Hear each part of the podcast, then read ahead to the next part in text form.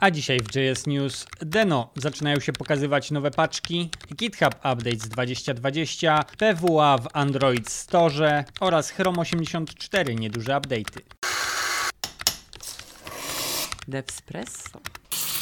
Newsy przedstawi dzisiaj Julek. I Piotrek. W Deno zaczynają się pokazywać y, nowe package w związku z tym, że w maju wyszła wersja 1.0 i na przykład pojawił się ciekawy blockchain-based solution to package hosting. Nazywa się nest.land. E, A druga ciekawa rzecz to pojawiają się package managery i ten, o którym chcę powiedzieć nazywa się T-Rex. E, Podobnie jest do NPM'a, ale zachowuje filozofię Deno, czyli paczki są kaszowane, jest tylko jeden import map JSON. Myślę, że to ciekawe, że w zaczynają, w Deno zaczynają dziać się rzeczy. No jest coraz więcej rozwiązań, które zaczynają, zaczynają na nie działać i być na nie budowane. Myślę, że to ciekawa sprawa. No, w ogóle Deno jest dla mnie na tyle ciekawe, że sam muszę w nim pobawić. Wy- wygląda na to, że to będzie duża, duża zmiana w momencie, jak tak naprawdę nie, my jako deweloperzy przejdziemy z Node.jsa na, na Deno. No ciekawe na jakich przypad- w jakich przypadkach będzie to tak naprawdę bardziej przydatne, E, ale zdaje się, że jest to w ten sposób budowane, że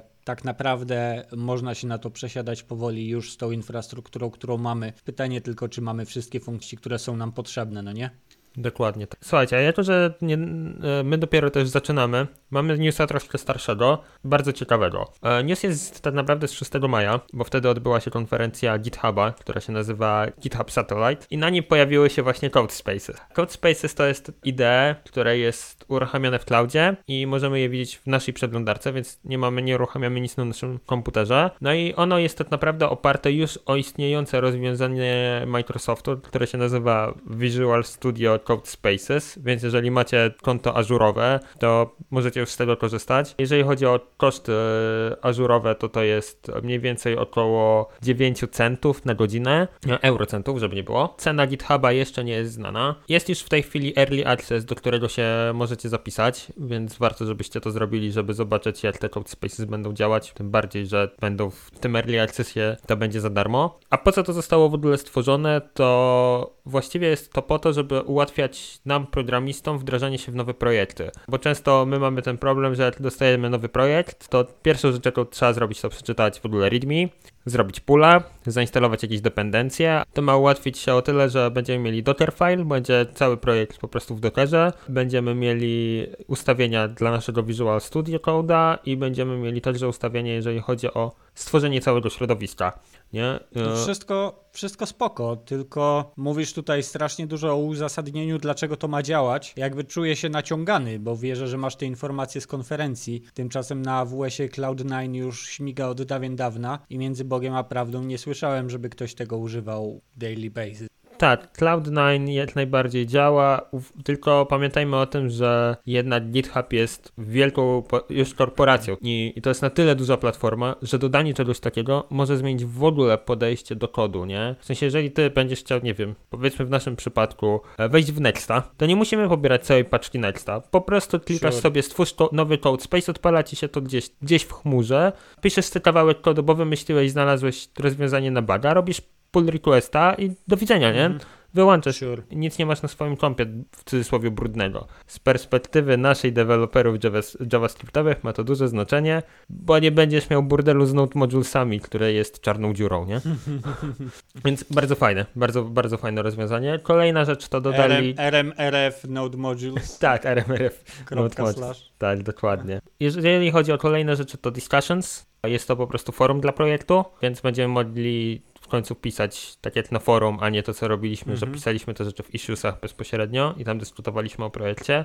Kolejna rzecz to jest code scanning i on tak naprawdę już jest. Teraz troszkę go usprawniają, bo ten code scanning nam wyrzucał te informacje o tych vulnerabilities, jeżeli chodzi o security, o różnych rzeczach, jeżeli mieliśmy paczki, nie? Aha, czyli to jest ten sam code scanning, który musiałem na każdym repozytorium wyłączyć, bo pisał do mnie maile jak wariat. Tak, tylko teraz ma to o tyle ułatwienie, że będzie ci o tym informował przy każdym pushu. Mhm. Czyli w momencie okej. pusha będziesz dostawał informację, że hej, wiesz co, ten twój kod to ma tam takie drobne vulnerabilities, jeżeli chodzi o security, bo on będzie czytał, nie tylko patrzył po paczkach, czy one mają vulnerabilities, ale będzie też czytał cały kod. Aha, czyli, czyli on zerknie na twoje repozytorium i ci przyśle. Wiesz co, Piotrek, weź tu jeszcze ogarnij trochę, co? No Tu jeszcze tak może być. powinieneś coś zrobić. To jest niedociągnięte, stary zdeczka. Moim zdaniem pomysł jest super ze względu na to, że wielu programistów w ogóle zapomina o tym, żeby na, o, o to dbać. Wiecie, featurey, featurey, featurey i tylko to jest najważniejsze. No, lubimy CI/CD. Tak, a lubimy CI/CD, tak. Secret scanning. Secret scanning to jest funkcja do podobna do code scanningu, tylko kod jest skanowany w poszukiwaniu secretów różnego typu, nie wiem, kluczy SSH, jakieś kluczy do tokenów różnego typu, tak, do różnych serwisów, żebyście mogli jest, się gdzieś zautentykować. No i on chce przejrzy ten kod, ten secret scanning i wam powie, że hej, tutaj ten token to tak, może nie warto go tutaj tak wrzucać, to, to nie jest dobry pomysł. No, fajnie, że wspominają. To taki prosty, prosty feature niby. Jeżeli zapomnisz, no to może uratować dupę. Dokładnie. I ostatnia rzecz to private instances, czyli tak naprawdę własne, prywatne, self-hostingowane, self-managed instancje GitHuba, nie? Trochę Mhm. na zasadzie jak to ma e, GitLab zrobione już w tej chwili, nie? To jest, No właśnie tak pomyślałem. To nie jest trochę kopiowanie konceptu? To jest kopiowanie konceptu i oni e, z tego co Okej. widziałem piszą dokładnie, że to jest pomysł głównie dla korporacji, nie?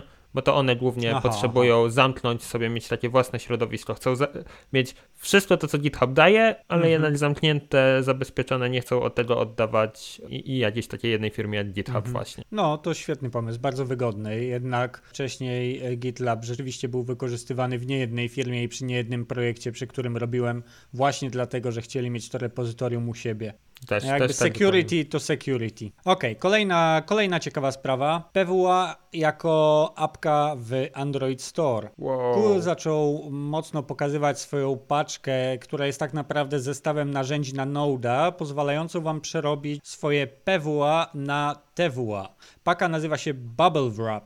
Bardzo ciekawe rozwiązanie i jak Google ma w zwyczaju robić, jest to dobrze przygotowane rozwiązanie. No i to PWA bardzo łatwo możemy przerobić na Trusted Web Activity. Jak wiemy, PWA działa w ten sposób, że z przeglądarki dodajemy do pulpitu skrót e, i potem otwiera nam się ta aplikacja jako okno przeglądarki Chroma w trybie pełnoekranowym, bez żadnych elementów przeglądarki jako takiej. TWA posuwa to wszystko krok dalej. To się nazywa TWA, dlatego że ten system ma możliwość sprawdzenia tego, czy jesteś właścicielem danej strony internetowej. Czyli pakując swoją pakę jako PWA do TWA, muszę również na stronie internetowej zamieścić kolejny plik, e, który zwraca wartość odpowiednią, jeżeli Google się o nią spyta.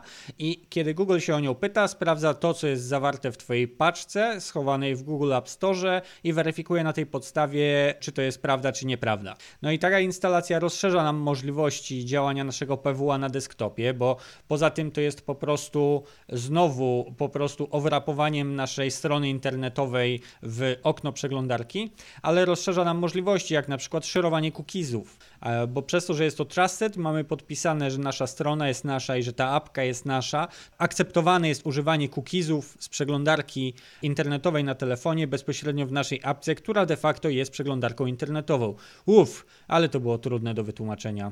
I Także na przykład Mega e, fajny świetny koncept. koncept, oczywiście, to, to miłe, że bo PWA nie dodane do App Store'u to zawsze było takie, no fajnie mam apkę, ale ile osób to kliknie, żeby to zapisać na desktopie, no nie, i będzie używać. Znaczy, wiesz, prawda jest że wiele osób już te rzeczy robiło, w sensie owrapowywało PWA w jakiś wrapper i Mhm, wystawiało to w App Store.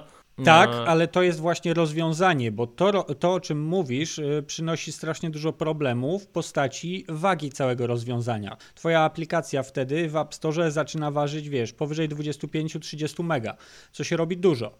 Tymczasem, jeśli robisz TWA e, przy pomocy tych narzędzi, to nie targasz ze sobą całej przeglądarki, którą musisz owrapować w coś udające aplikację. On sam wtedy akceptuje fakt, że wsadziłeś swoje PWA do Google Store'a i sam to wrapowuje. Ty nie musisz targać ze sobą żadnych settingsów i, i sztucznie generowanych okien Mm, przeglądarek. To jest trik. Okej, a to ciekawe. Jestem ciekawy, czy takie, czy w, te, w tej materii spróbuje się też dogadać z, z Apple, żeby te PWA rzeczywiście mogły być wpakowywane e, nawet za free, tak, do, do App Store, bo moim zdaniem koncept był super. Myślę, że walczą trochę rozwiązania, rozwiązaniami ze sobą i nie jestem pewien, czy to będzie takie proste, żeby to wszystko trafiło do Apple Store'a. Ale oczywiście trzymam kciuki, bo też chciałbym mieć łatwość y, wrzucania swoich rzeczy do Apple Store'a, no nie? Tak, to prawda. No ja trochę widzę to też, masz rację, jeżeli chodzi o to, że mogą walczyć ze sobą, bo Swift UI jest na tyle już prosty, że stworzenie sobie wrapera dla strony internetowej WebView i odpalenie tego to nie jest duży problem. Dokładnie, jeszcze te apki natywne teraz robią i mieszanie między środowiskami. To jest op- oparte na ich własnych rozwiązaniach. Myślę, że mogą mieć kłopot z dopuszczeniem tego typu rozwiązań do swojego stora. A już jesteśmy przy Google, to wspomnijmy o tym, o czym tak naprawdę też trochę wspominaliśmy w poprzednim odcinku, czyli o, o update'ach do Chroma. W poprzednim odcinku mówiliśmy o wersji jej Kanary, teraz opowiemy wam o Chromie 84, który miał swój update dokładnie 14 lipca. Ta, zgadza się. I weszły takie tak naprawdę cztery ważne rzeczy. Jedno to Web Animations API i to jest a po prostu API do animacji, bo jak dobrze wiemy, Chrome nie radzi sobie z tym najlepiej. O tym wiadomo już nie od dziś. Po prostu zespół Chroma w końcu się za to zabrał i dodali odpowiednie API, żeby ładnie można było te, te animacje napisać. Bardzo fajnie, dziękujemy. Kolejna rzecz to jest dla mnie jeden z killer feature'ów, który może dużo pozwolić, to jest Weight Lock. I uwaga, chodzi o to, że możemy ustawić blokady na wygaszanie ekranu w smartfonie czy tablecie, e, jeżeli ma, ma Chromia zainstalowanego, nie? Okej. Mega super. Przeglądacie sobie przepis, bo to jest najczęstszy chyba case. Przegląda się przepis, no i się robi, robi, ma się brudne ręce i tak chciałoby się zajrzeć co tam dalej, a nie bardzo trzeba umyć, odblokować, to trochę trwa, nie? To może, e, teraz strony internetowe z przepisami będą mogły zaimplementować sobie lock, który będzie na zasadzie przed dalszym pościem z przepisem można zaznaczyć sobie taki ch- chatbox, nie wyłączaj ekranu, zaznaczamy i w tym momencie smartfon nie powinien się wygasić. To jest cwane. Bardzo stwany. Mm. Bardzo mi się podoba ten koncept. Kolejna rzecz jest związana z PWA, o którym już wcześniej mówiłeś. App Icon Shortcuts. I to są takie skróty do akcji różnego typu na ikonie. Czyli jak dodajemy sobie ikonkę na nasz home screen, to w tym momencie przytrzymując taką, e, taką ikonę lub klikając prawym przyciskiem myszy na, na desktopach, pojawią się dodatkowe rzeczy. Na przykład w przypadku aplikacji Twittera będzie to po prostu opcja New Tweet albo zobaczenie sobie po prostu konkretnych topików, nie? Bardzo fajne. Uuu, to, to jest bardzo Tak, przyjemne. i bardzo fajnie się też to opisuje, bo, bo jest to prosty JSON do opisania, jak się ma nazywać, jakiego urla ma wywoływać i, i tak dalej. Bardzo fajne, bardzo mi się to podoba. Nice, nice. E, I ostatnie to jest Content Indexing, e, Indexing API. Jak to ładnie e, nazwali w Google, jeżeli, jeżeli zbieracie offline sobie content, ale user o tym nie wie, to czy on jest naprawdę offline? No, to, to jest dokładnie to, żeby móc Mhm. indeksować i pokazywać userom konkretnie ten zindeksowany e, i zapisany content offline, nie? Jeżeli coś zapisujemy, to żeby go od razu pokazać i powiedzieć, że hej, tutaj masz, proszę bardzo, nie?